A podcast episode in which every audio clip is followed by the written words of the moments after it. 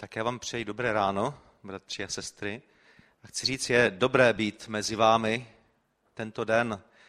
Mě to nedá, musím tak trochu zaspomínat, když jsem eh, poprvé navštívil tento kraj, tedy eh, ve smyslu tom křesťanském, že, když jsem poprvé navštívil místní sbory. A bylo to zcela krátce po mém obrácení, respektive tedy po, po vojenské službě, když jsem se vrátil z vojny, tak víte, já jsem uvěřil v círky bratrské, i když to bylo na charismatické skupince takové, ale přeci jenom eh, můj původ je tam. A tak jednou mý přátelé mě vzali sem na Slesko a bylo to shodou okolností o Letnicích a, a v Albrechticích u Bubíku byla tenkrát taková slavnost letniční a pro mě to byly takové nezapomenutelné vzpomínky a mnohokrát jsem se k tomu vracel. Víte, tam jsem si uvědomil jednu věc, která dnes mi přijde naprosto samozřejmá, ale tenkrát to pro mě byl revoluční objev. Tím, že jsem se pohyboval po církvích části evangelikálních, ale částečně také i tradičních, tak já eh, nevědomně jsem si tenkrát vypěstoval takový postoj, chybný postoj, ale nevěděl jsem, že ho mám. Já jsem totiž všechno, co jsem slýchával z kazatelny, já jsem musel filtrovat. Víte, byl jsem někde na kázání a já jsem to filtroval, protože já jsem byl zvyklý, že to pravé to se odehrává mimo neděli na nějakých těch skupinkách a tajných setkáních, ale v neděli ti bratři kazatele zakazatelnou, ne vždycky je to úplně to správné. A, a tak jsem byl tady o letnicích a, strávili jsme tady asi dva nebo tři dny v takovém úžasném obecenství, společenství božího lidu a, a střídala se zakazatelnou spousta bratří a většinou to byli lidé již věkem starší. A já v jeden okamžik jsem se zastavil a říkal jsem si, tak kde je to moje filtrování? Já jsem se cítil zcela unešen duchem a, a tehdy jsem zjistil, jak, jak, jak je to úžasné, když celé schromáždění, celá církev je, je, je v jednotě ducha. A tehdy jsem potom zatoužil. A ještě jsem nevěděl nic ohledně mé budoucnosti, v jaké církvi jednou budu, v jaké skončím, ale tento, tento poznatek nebo tento pocit jsem si odnesl. Víte, jsou v našem životě setkání, někdy letmá, někdy malá, ale setkání, která nás ovlivní na celý život.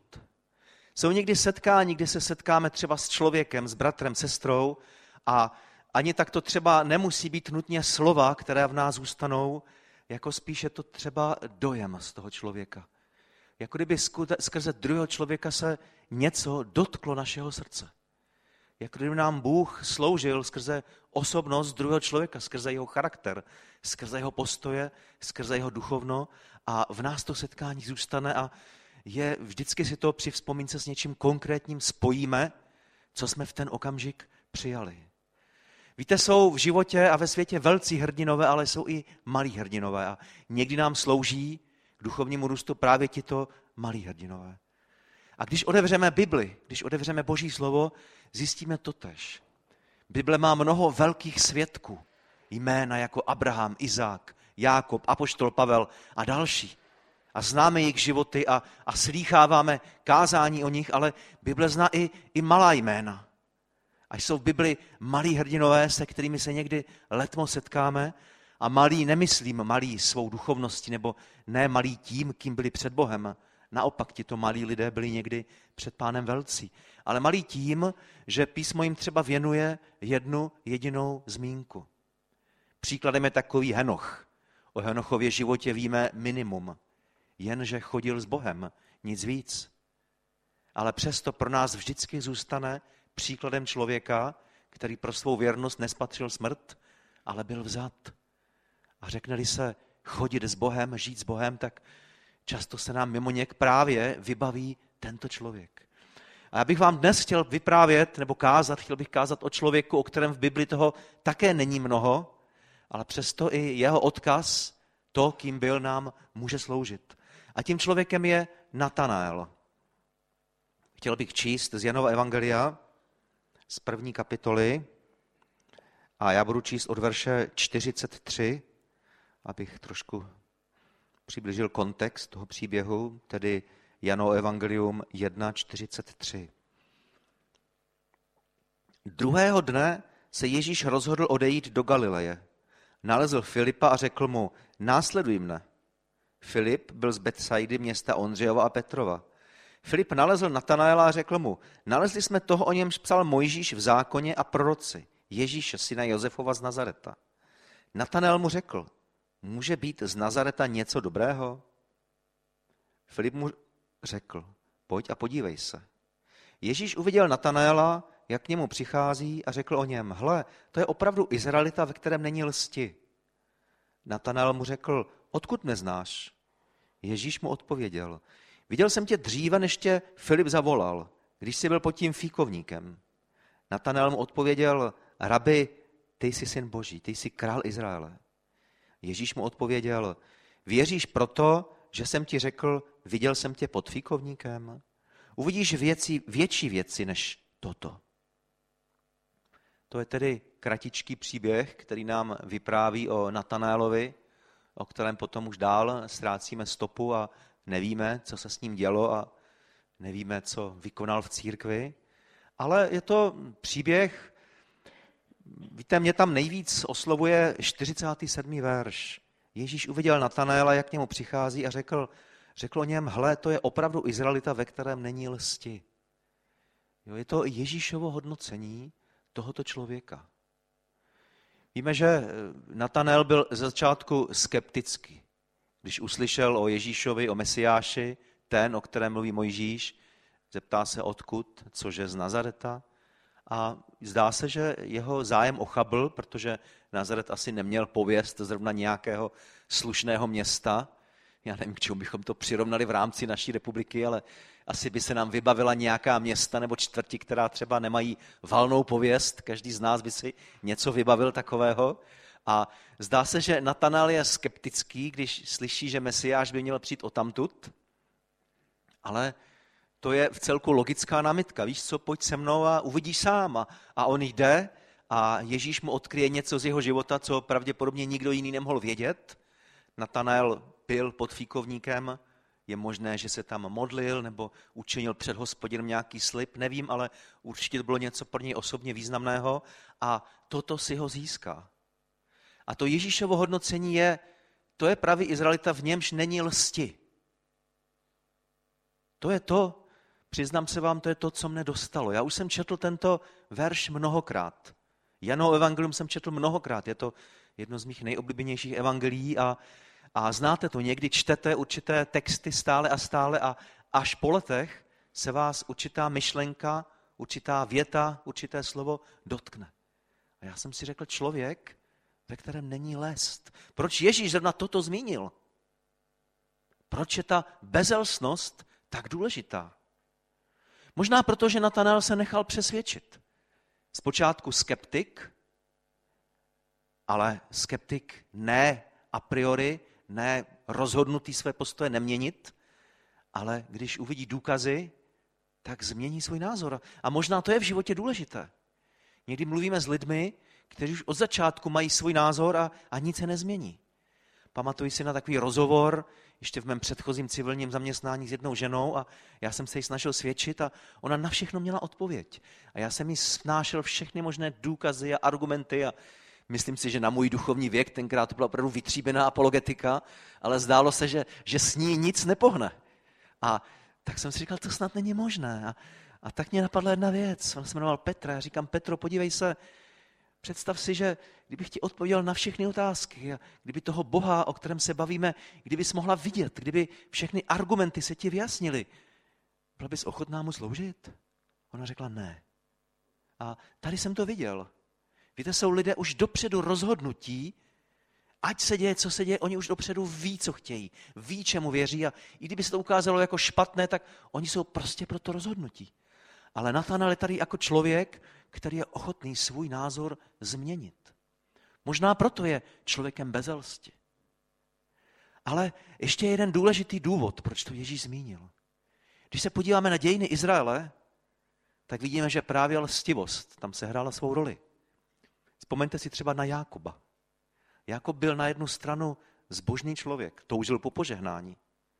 Možná měl tu nevýhodu, že se narodil jako druhorozený, ale, ale kdyby věřil božímu slovu, tak by věděl, že Bohu není nic nemožného, ale on, asi ta jeho víra nebyla až tak dobrá, prostě toužil po požehnání a víme, jak oklamal zprvu bratra, potom otce, potom svého tchána, prostě dosahoval zbožných cílů, alespoň v jeho očích dosahoval zbožných cílů, ale, ale lstivou cestou a pán Bůh ho musel vychovávat a ta výchova bolela až teprve ve stáří.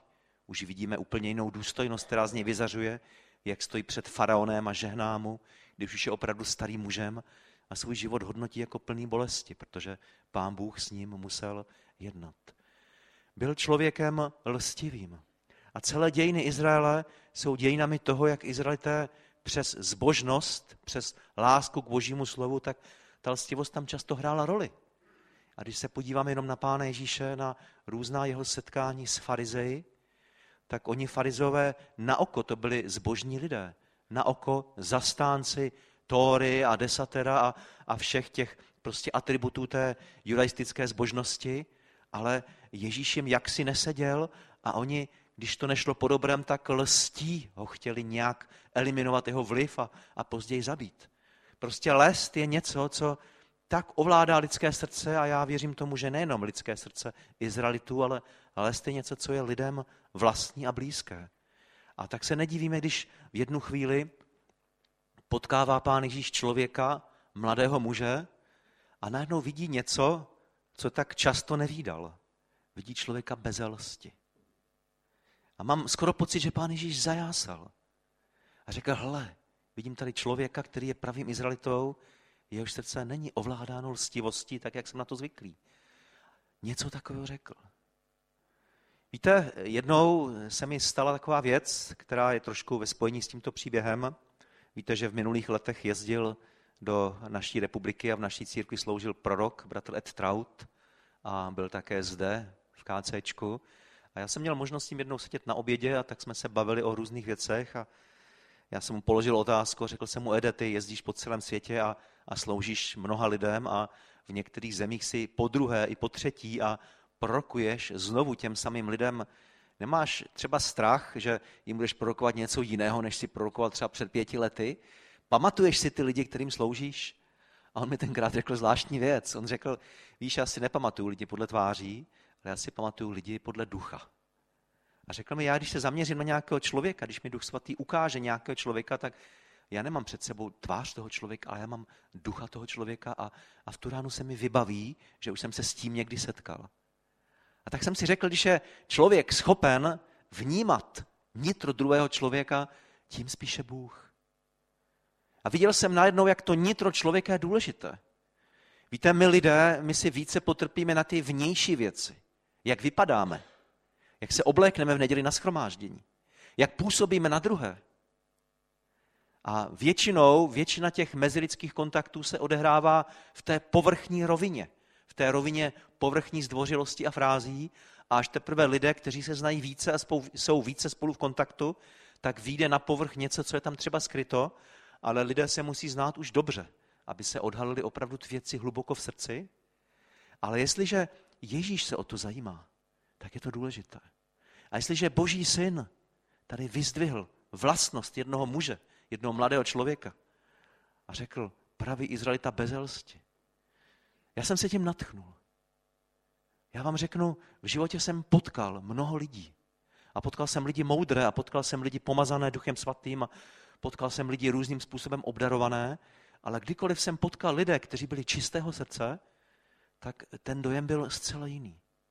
Já častokrát jsem se cítil zahamben, ale současně i inspirován a současně jsem cítil něco z té boží svatosti, protože lidé čistého srdce nejlépe odráží tu podstatu Ježíšova charakteru. A Ježíšovi jsou nějak blízcí a nějakým způsobem na to pán Ježíš klade důraz.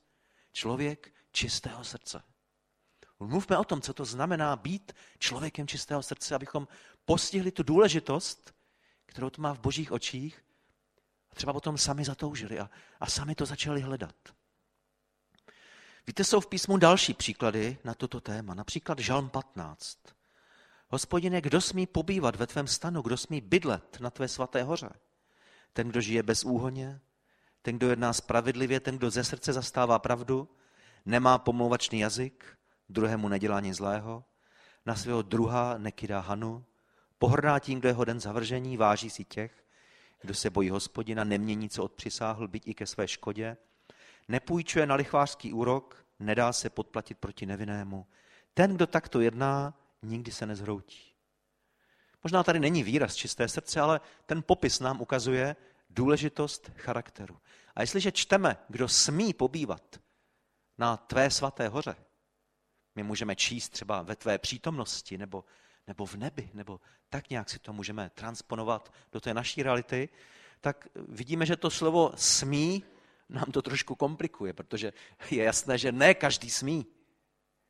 Víte, my nejsme, nemáme, nezastáváme teologii nějakou katolickou, abychom věřili ve skutky, že člověk skrze nějaké skutky je spasen, ale na druhou stranu se chceme vyhnout i druhému extrému, totiž jednou spasen, provždy spasen, ať budeš žít, jak budeš žít, tak spasení máš jisté. To je, to je také chybné.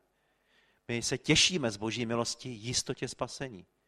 Víme, že jsme božími dětmi a víme, že až pán přijde, půjdeme s ním. Ale Bible nás nevede k lehkovážné jistotě, ale vede nás k tomu, abychom spasení konali s bázní a třesením. A tady si můžeme všimnout toho slova smí a jak je to vázáno na, na charakter. A vede nás to k čistému srdci. A vede nás to k tomu, abychom se nezabývali jenom tím, co ostatní lidé vidí, ale abychom občas dovolili Duchu Svatému, aby nás trošku probral uvnitř. Ta lstivost, možná my o tom až tak nevíme, ale ono to může někdy situaci komplikovat. Já si pamatuju, když ještě naše děti byly malé a jednou oni měli svůj pokojček holky, syn ještě nebyl na světě a jedna z věcí, k jakým jsme vedli už od útlého věku, bylo uklízet si hračky.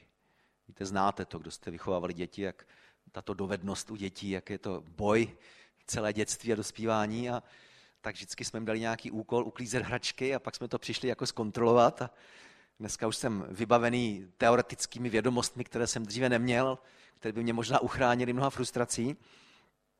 Ale pamatuju si, jeden den jsme přišli do toho dětského pokoje a děti tam měli koberec a ten koberec byl podivně hrbolatý, takový, spíš to připomnělo plastickou, plastickou mapu nějaké hornaté oblasti, než, než koberec na parketách. A děti se tvářily, jako že svůj úkol splnili, že všechno je v nejlepším pořádku. A nějakým nedošlo, jak to vypadá. Všechny ty kostičky tam byly zametené pečlivě pod kobercem. A tak to děláme někdy my lidé. A ten náš omezený pohled, my si myslíme, že věci jsou skryty, ale pán Bůh ze své perspektivy to vidí. Víte, to je, to je někdy prostě ta lstivost, že, že my se smíříme s tím, co vidíme my a co se domníváme, že vidí druzí lidé a, a jak jsem řekl, pohybujeme se více na povrchu, ale lstivost to jsou to jsou ty vlastnosti a, a sklony a tendence a strategie našeho jednání, které nejsou zrovna svaté a jsou skryté někde uvnitř. Člověk může svých cílů dosahovat různými způsoby a, a některé způsoby, jak dosahujeme svých cílů, jsou založené možná na klamu a možná na nějakém podvodu nebo malinkém podvodu a, a možná na manipulaci s druhými lidmi a já nevím na čem všem. A to, to všechno je ta lest, která je uvnitř skrytá a co pán Bůh nemá rád. Víte, jiným příkladem člověka, který věřím byl bezelsti, tak je Daniel. Myslím proroka Daniela. A ač výslovně to slovo eh, bezelstnost není u něj eh, zmíněno, tak přesto je to člověk výjimečný. Je to člověk, který má mimořádné zkušenosti s Bohem a při některých příležitostech mu ukázali anděle a přinášeli mu poselství z nebes. A v jednom případě 10.11 můžeme číst jednu takovou zkušenost. Promluvil ke mně anděl Danieli, muži převzácný. Pochop ta slova, která ti budu říkat a postav se zpříma, neboť jsem byl vyslán za tebou.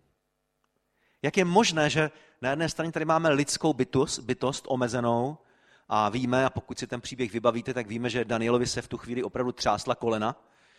A na druhé straně tady vidíme vyslance nebes, anděla, mocného silného anděla, který pozemského člověka oslovuje slovy muži převzácný. I na lidech může být něco, co nebesa přivádí k údivu. I na lidech může být něco, co, co nebesa ocení. Když přemýšlím nad Danielem, tak mě to hodnocení, mě se to líbilo. Muž převzácný. Člověk, který se Bohu líbí. Charakterová vlastnost, kterou Bůh ocení a andělé vysloví. A tak já myslím, že je důležité se tím zabývat.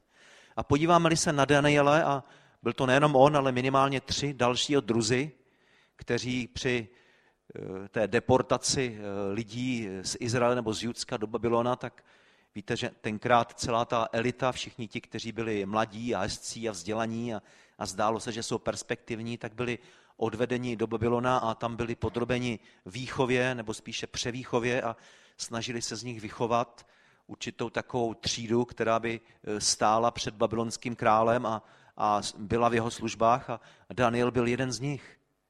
Víte, že ho zahrnuli e, prostě všemožnou péčí ze strany těch učitelů babylonských a vychovávali jeho a, a řadu dalších v babylonském náboženství a naukách a filozofii a magii a, a ne zrovna dobrých věcech. A Daniel se rozhodl, že přesto všechno e, se neposkvrní a co jenom bude moct, tak bude věrný Bohu. A první věc, jakou udělal, tak řekl, že si trochu upraví jídelníček a i když to nebylo zrovna snadné v těch podmínkách, tak podařilo se mu to prosadit a, a jedl jídla, která byla v souladu s tím židovským zákonem. A další věc, jakou si udržel, tak to byly pravidelné modlitby k hospodinu oknem tváří směrem k Jeruzalému. Víte, to, to bylo něco, co bylo nelehké v té době. Představte si, že tenkrát na ty lidi byl obrovský tlak přizpůsobit se a o to to bylo těžší, že Izrael jako národ zdálo se, že skončil.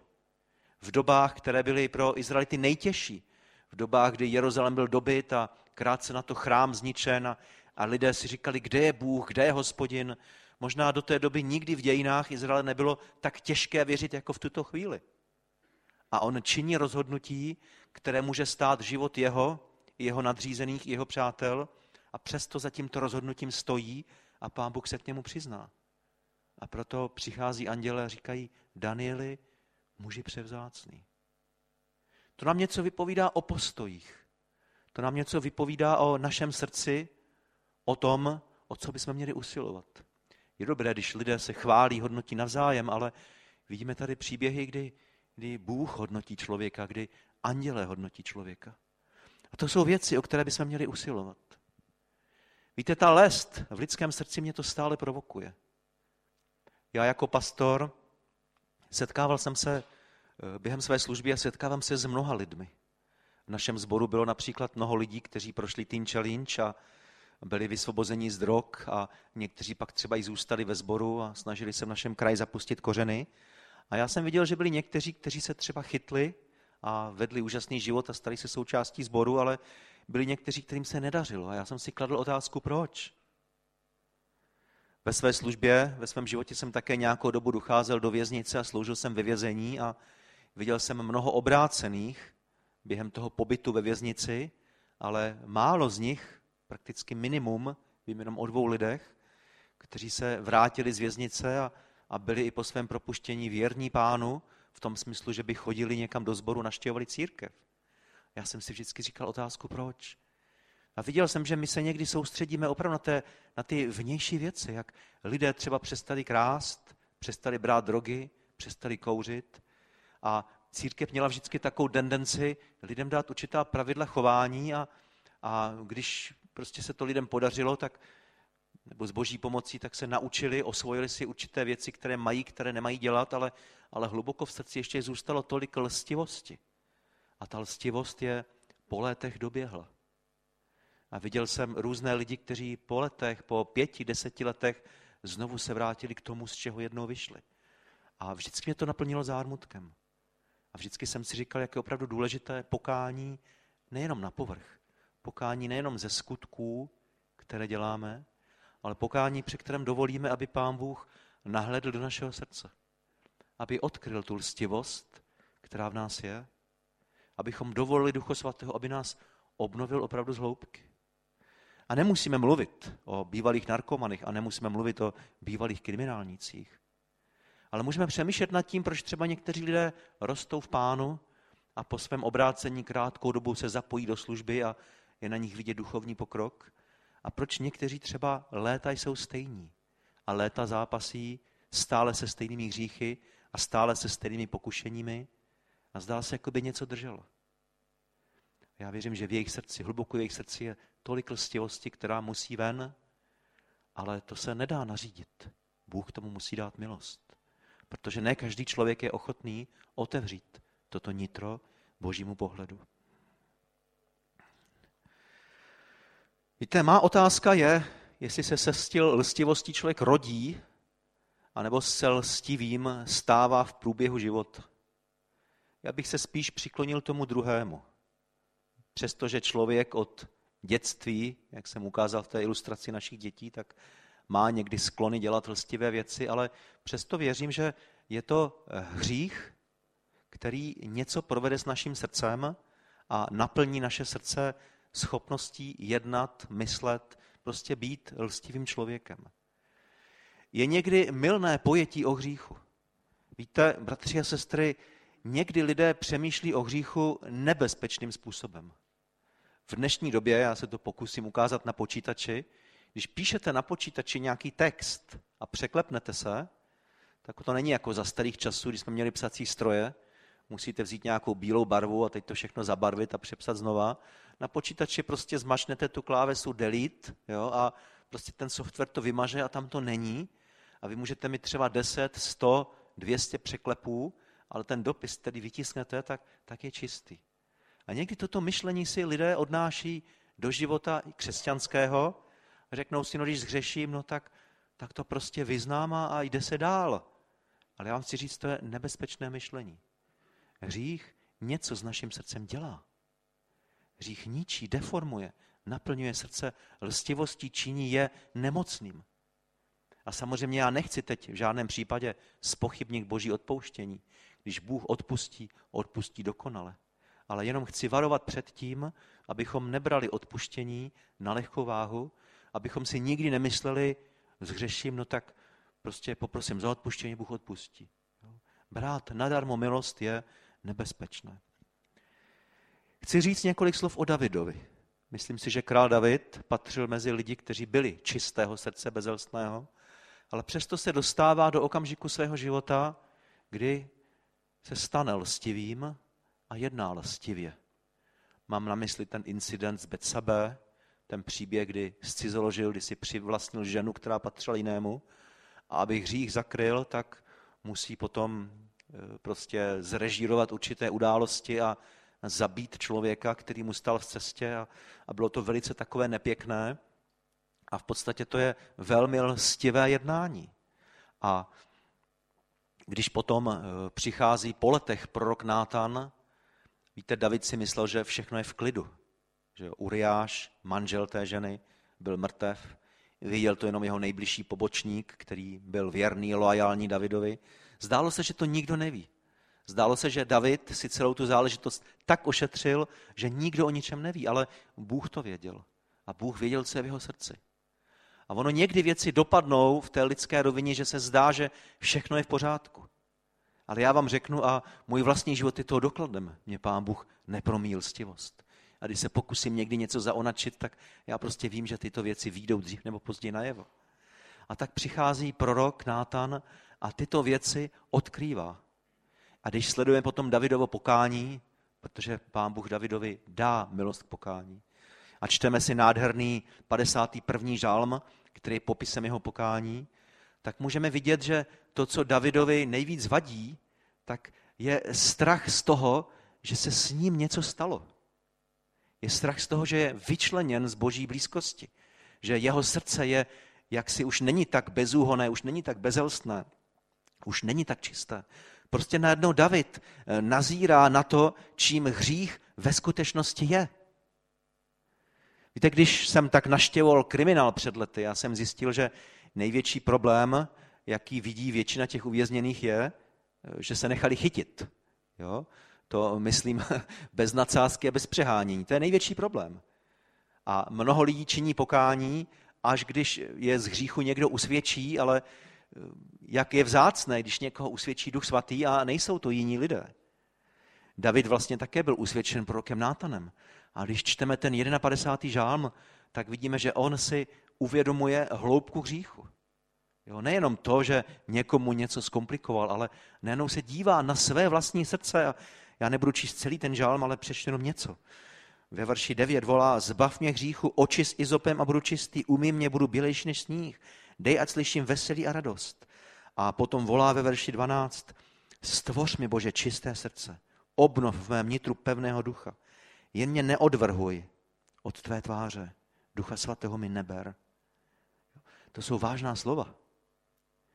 Víte, když jsem si jednou četl ten žalm, tak se mi eh, vybavil příběh, kdy pán Bůh Davida vyučoval a připravil ho na jeho kariéru krále. A to bylo, když byl ještě docela mladý a stával tak při Saulovi a sloužil mu. A víte, že Saul měl záchvaty šílenství, kdy ho napadal démon a v tu chvíli měl přijít král David a měl hrát na nějakou harfu tam či co a, a Saul se uklidňoval a, a při dvou příležitostech ho to málem stál život, protože Saul po něm mrštil oštěpem. A já jsem si tak řekl, že pán Bůh tam Davida vychovával a mlčky mu ukazoval, Davide, dobře se dívej, takhle dopadne král, který je mi nevěrný. Takhle dopadne pomazaný boží, který ztratí své pomazání. Pamatuj si to, jednou to budeš potřebovat. Jo? A tak já jsem přesvědčený, že právě v tuto chvíli, kdy David je usvědčen z hříchu, tak se mu vybaví obraz krále Saule a volá, ducha svatého mi neber. A najednou cítím, kolik je v tom bolesti, kolik v tom strachu a úzkosti, když David po možná měsících, možná letech zatajování najednou procitne a ví, co skutečně udělal. Já vám řeknu, to bylo hrozné procitnutí. A asi se nedá normálním čtením vyjádřit, co David v tu chvíli cítil. Jednou jsem viděl rádoby křesťanský film na téma Král David a já už nevím přesně, kdo to režíroval a nepamatuju si detaily, ale vím, že v jednu chvíli jsem si musel vzít tuško, papír a dělal jsem si poznámky u toho filmu, protože jsem byl šokován, jak to ti tvůrci překroutili a jako nejvíc mě dostal okamžik, kdy eh, král tam stál někde v té svatyni a činil pokání a vyslovil větu, bože, odpust mi, zhřešil jsem, ale neudělal jsem nic zlého. Odpust mi. tak jsem si řekl, jak tady to může někdo vyslovit. Jo? Zhřešil jsem, ale neudělal jsem nic zlého, proto mi odpust. Jo?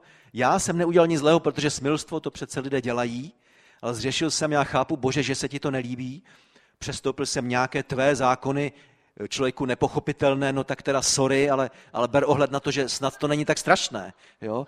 Tak nějak vypadalo pokání v očích těch tvůrců filmu a já jsem si uvědomil, jak i my lidé to někdy děláme. No tak dobře, no tak jsem zhřešil, tak teda bratři, sestry, odpuste mi. Slyšeli jste někdy takové pokání?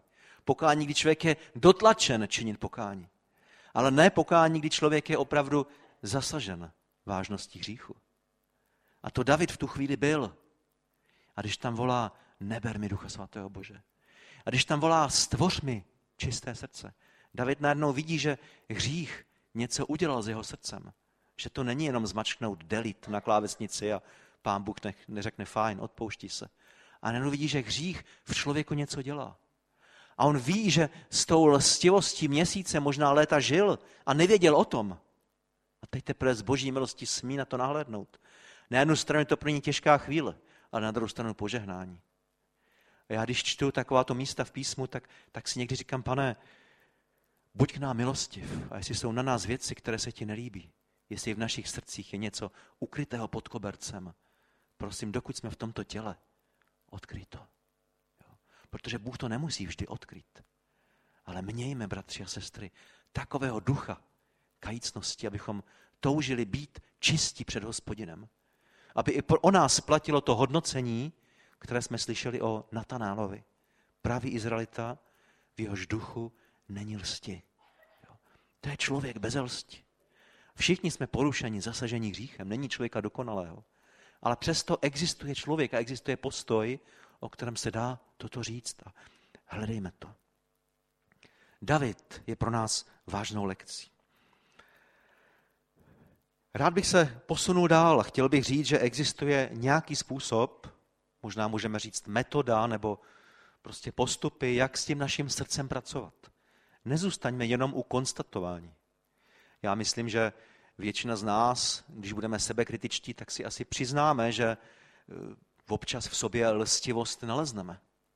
Pamatuji si, já jsem toto kázání již jednou kázal a pak jsem dal výzvu a přišel dopředu bratr, kterého léta znám a kterého si nesmírně vážím a který pro mě i v mnoha věcech je vzorem a on vyznával své lstivosti a, a já jsem najednou viděl, jak někdy nepatrné věci to můžou být A viděl jsem, jak i sám jsem se cítil zahamben a v jednu chvíli jsem si říkal, jsem, může se vůbec já za něj modlit? Ale pak jsem si řekl, to je věc mezi ním a mezi Bohem.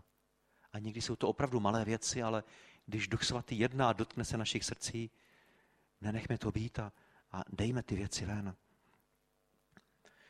V přísloví 6.12 máme popis totální lstivosti.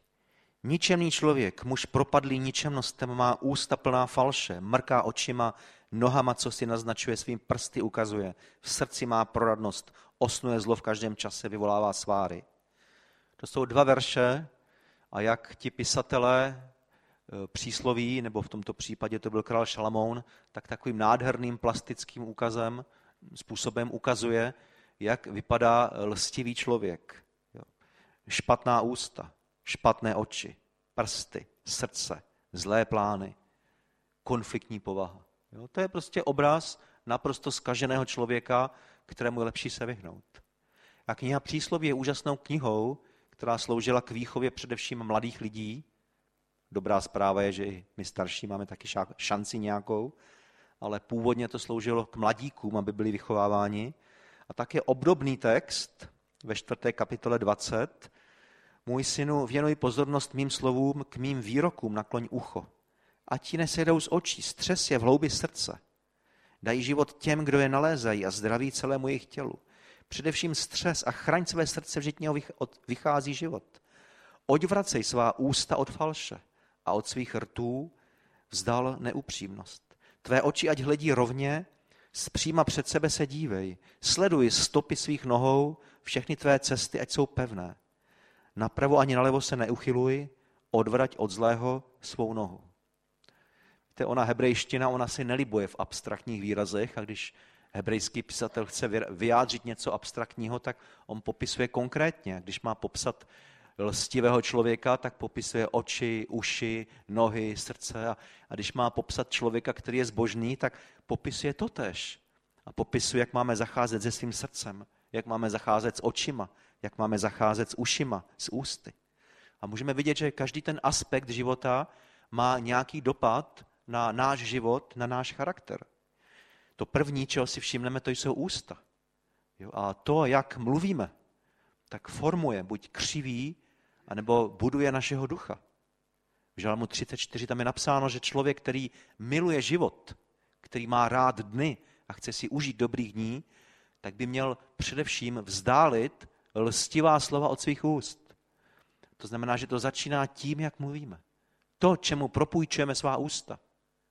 To, jak mluvíme nejenom ve společenství bratří a sester, ale možná tam, kde třeba bratři a sestry nás znova nevidí, možná třeba na pracovišti nebo s nějakými přáteli někde, tak prostě slova mají zpětný dopad na naše srdce a buď můží, můžou budovat naše srdce k božímu obrazu, anebo k tomu lstivému. Pak jsou tady uši. A uši to je opět důležitá vstupní brána do našeho srdce, do našeho ducha. A buď náš sluch vystavujeme dobrým věcem, anebo zlým věcem. Oči to je něco podobného, na co se díváme. Můžeme cvičit své oči v žádostivosti, můžeme cvičit své oči v pohledu pěkných věcí tohoto světa, anebo můžeme cvičit naše oči v tom, abychom se dokázali dívat tak, jako se díval pán Ježíš který měl cit pro to, aby viděl lidskou potřebu, lidskou bídu. Prostě propůjčit oči tomu dobrému a ne tomu zlému. A tak by se dalo pokračovat dál. Nohy jsou obrazem toho, kam nás to táhne. Když je napsáno chraň své nohy, jednoduše pisatel mluví o tom, kam máme chodit, kam nemáme chodit. A srdce, srdce je výsledkem. To je to, o čem rozjímáme, to je to, co milujeme, ale začíná to u těch našich údů, očí, uší, úst, končí to u srdce. Myslím si ovšem jednu věc. Kdybychom zůstali jenom u nějakém takovémto cvičení se v sebekázni, já si docela dobře myslím, že bychom to brzo vzdali. Víte, ono, hlídat si neustále ústa, oči, uši, ono je to pěkné. Ale kdyby bylo jenom u toho, tak najednou zjistíme, že ty silné vášně, ten hřích v lidském srdci je tak zakořeněný, že to jednoduše nezvládáme. A já věřím tomu, a písmo mě učí tomu, že abychom žili zbožný život, potřebujeme víc. Potřebujeme zázrak. Potřebujeme setkání s Kristem. Potřebujeme boží dotek. Potřebujeme jednoduše mnohem víc, než jenom se hlídat, než se cvičit, vychovávat se. A poštol Pavel používá výraz v různých obměnách na různých místech svých epištol a říká, že máme obléknout Krista. Na několika místech to můžeme číst. Při jiné příležitosti píše, že máme obléknout nového člověka a svléknout starého člověka. A to je jeden z těch provokativních výrazů, které jsou na jednu stranu tak jednoduché a na druhou stranu někdy tak těžko dosažitelné. Člověk zápasící o proměnu svého srdce, tak kolikrát má sklony si říct, Pavle, ty to tady píšeš, jako kdybych se měl jít převlíknout někam do šatny, ale prosím tě, řekni mi jak. Ono na jednu stranu skutečně to je jednoduché, ale na druhou stranu každý mi dáte za pravdu, cítíme-li se někdy obviněni, cítíme-li se někdy špinaví, tak pokud se jedná o oblečení a tělo, není nic jednoduššího. Ale pokud se jedná o srdce a nitro, tak asi to nějakou hodinku na modlitbách zabere. Ale přesto věřím, že to jde. Moje manželka, když se obracela k pánu Ježíši, tak ona měla takový, když to řeknu lékařskou terminologii, komplikovaný porod, ale byl jeden okamžik, kdy k ní Bůh jasným způsobem promluvil. A ona byla na jedné evangelizaci, kde eh, kazatel tenkrát mluvil o eh, hříchu a o znovu zrození a o tom, co pán Ježíš pro nás udělal. A aniž vysvětlil proč, tak ten kazatel přišel na kazatelnu ve špinavých montérkách a možná někteří se cítili v první chvíli uražení, nevěděli, co to má znamenat. Mládež si myslel, že se vrátila asi z brigády, že se nestihl převléknout nebo tak, ale on tak kázal a, a v té modlitbě měli uzdi kříž podobný jako ten váš a, a když se dostal k tomu jádru toho poselství Evangelia, co Pán Ježíš pro nás udělal, tak se začal svlékat ty ošklivé hadry a, a zjistilo se, že pod tím má schovaný oblek a on ty hadry takhle pověsil na ten kříž a řekl, tady to Pán Ježíš pro nás udělal. A tenkrát mojí manželce a možná i některým dalším to svitlo a, a názorně to pochopili. A tak já vám chci říct, že lstivost je jedna z věcí, která je hluboko v našem srdci. Je to něco, čím lidé jsou prolezlí. Něco, s čím můžeme zápasit do úmoru, ale pokud budeme odkázáni na své síly, na svou snahu, na své chtění, na své dobré odhodlání, nikdy ten boj nevyhrajeme. Ale pokud přijdeme ke kříži, tak tam je vítězství. To je věc víry. Byl to John Stott, který řekl, stejná milost, která přivádí člověka ke znovu zrození, je schopna přetvořit ho v Kristovu podobu. A tak člověk, který uvěřil, že pán Ježíš za něj zemřel a odpustil mu hříchy, tak stejnou vírou můžeme přijít ke Kristu a můžeme ho obléknout. Stejnou vírou můžeme přijít ke Kristu. A v tom modlitebním zápase, který možná ne, nemusí být snadný, a už vůbec třeba nemusí být krátký, tak můžeme přijít ke kříži. A můžeme říct, Ježíši, já chci zažít tu zkušenost, co to znamená tebe obléknout. To jsou věci, i kdybychom se rozkrájeli, kdybychom přinesli x detailních obrazů a ilustrací, stejně to musí každý z nás prožít. A evangelium na jednu stranu je zadarmo, a na druhou stranu nejsou věci, které jsou jednoduché. A něco, co se možná snadno říká skazatelný, a něco, co možná apoštol Pavel říkal tak velmi jednoduše, převlekni se, oblekni nového člověka. Zatím můžou být skryty dlouhé hodiny modliteb. A nebo taky nemusí. To záleží na každém z nás. Ale já vám toto chci nabídnout. Možná někdo z vás se může v určité oblasti svého života cítit zahamben. Možná se vám může stát, že zápasíte s něčím ve svém srdci, co nemůžete vybojovat. Možná máte věci, které se vám dlouhá leta stále vrací. A možná třeba o něčem takovém nevíte. Ale Duch Svatý vám potom odkryje v průběhu třeba dalších dní, týdnů něco. A pokud vám to Duch Svatý odkryje, tak nezahazujte to jen tak a jednejte s tím a pracujte s tím. Mějme na mysli stále Natanaela, o kterém pán Ježíš řekl, to je člověk bez lsti a usilujme o to, aby jsme takovými byli. Řeknu vám, i kdybychom netoužili potom jenom pro nás. Nejhorší je, když člověk je spokojený s tím, co má a netouží po ničem jiném. Ale je jeden důvod, proč máme hledat proměnu k božímu obrazu. Víte, to, co náš národ, naše ateistická Česká republika nejvíce potřebuje, to jsou vzory. Náš národ je unavený z řečí. Náš národ je unavený z církve a skeptický k církvi. Náš národ už to viděl a slyšel tolik, ale potřebuje vidět něco živého. Já si pamatuji, si dávno jsme v rámci jedné akce evangelizační naštívili také starostku na městském úřadě a tam jsme vydávali svědectví a mluvili jsme s ní o různých věcech a ona řekla, jo, já mám tady ve svém týmu jednoho křesťana. Není to špatný člověk, ale on to má v životě velice jednoduché. On, když řeší, tak jde do kostela, tam se vyspovídá, v pondělí se vrátí, vrátí jako Mirius, jako kdyby se nic nestalo. Jo. Prostě já vám řeknu, já takovému křesťanství nevěřím. Na druhou stranu jsou lidé, kteří jsou, nebo kteří dokážou být vzory, a když nevěřící lidé, když svět kolem nás vidí, že evangelium funguje, že to nejsou řeči, ale že je něco, co mění životy. Já věřím, že to, to je víc než možná, teď se na mě nezlobte, možná víc než nějaké zázraky. My toužíme po zázracích, toužíme po boží moci. Já myslím, že to je cené, jakéž by to pán Bůh dával co nejvíce. Ale pokud může člověk vidět obnoveného člověka, pokud se může svět setkat s obrazem božím v nás lidech, tak to je něco, co má největší sílu a co má největší dopad a co má největší potenciál člověka zasáhnout. Já bych tady chtěl skončit. A tuto jednoduchou věc bych vám chtěl odevzat ještě dřív, než se budu modlit. Pán Ježíš oslovil Natanéla jako člověka bezelsti. To je výzva pro nás. To je to, na co máme myslet. A to druhé je, že každý z nás to může mít. Když ve víře budeme ke Kristu přistupovat. Když pochopíme, že to je něco, co je dosažitelného pro každého z nás. Pán Ježíš se nám ve své oběti dal nejenom, aby jsme měli jistotu odpuštění hříchu, ale aby proměnil naše nitro, aby uzdravil naše srdce, aby obnovil náš charakter. Věřme v něj. Amen.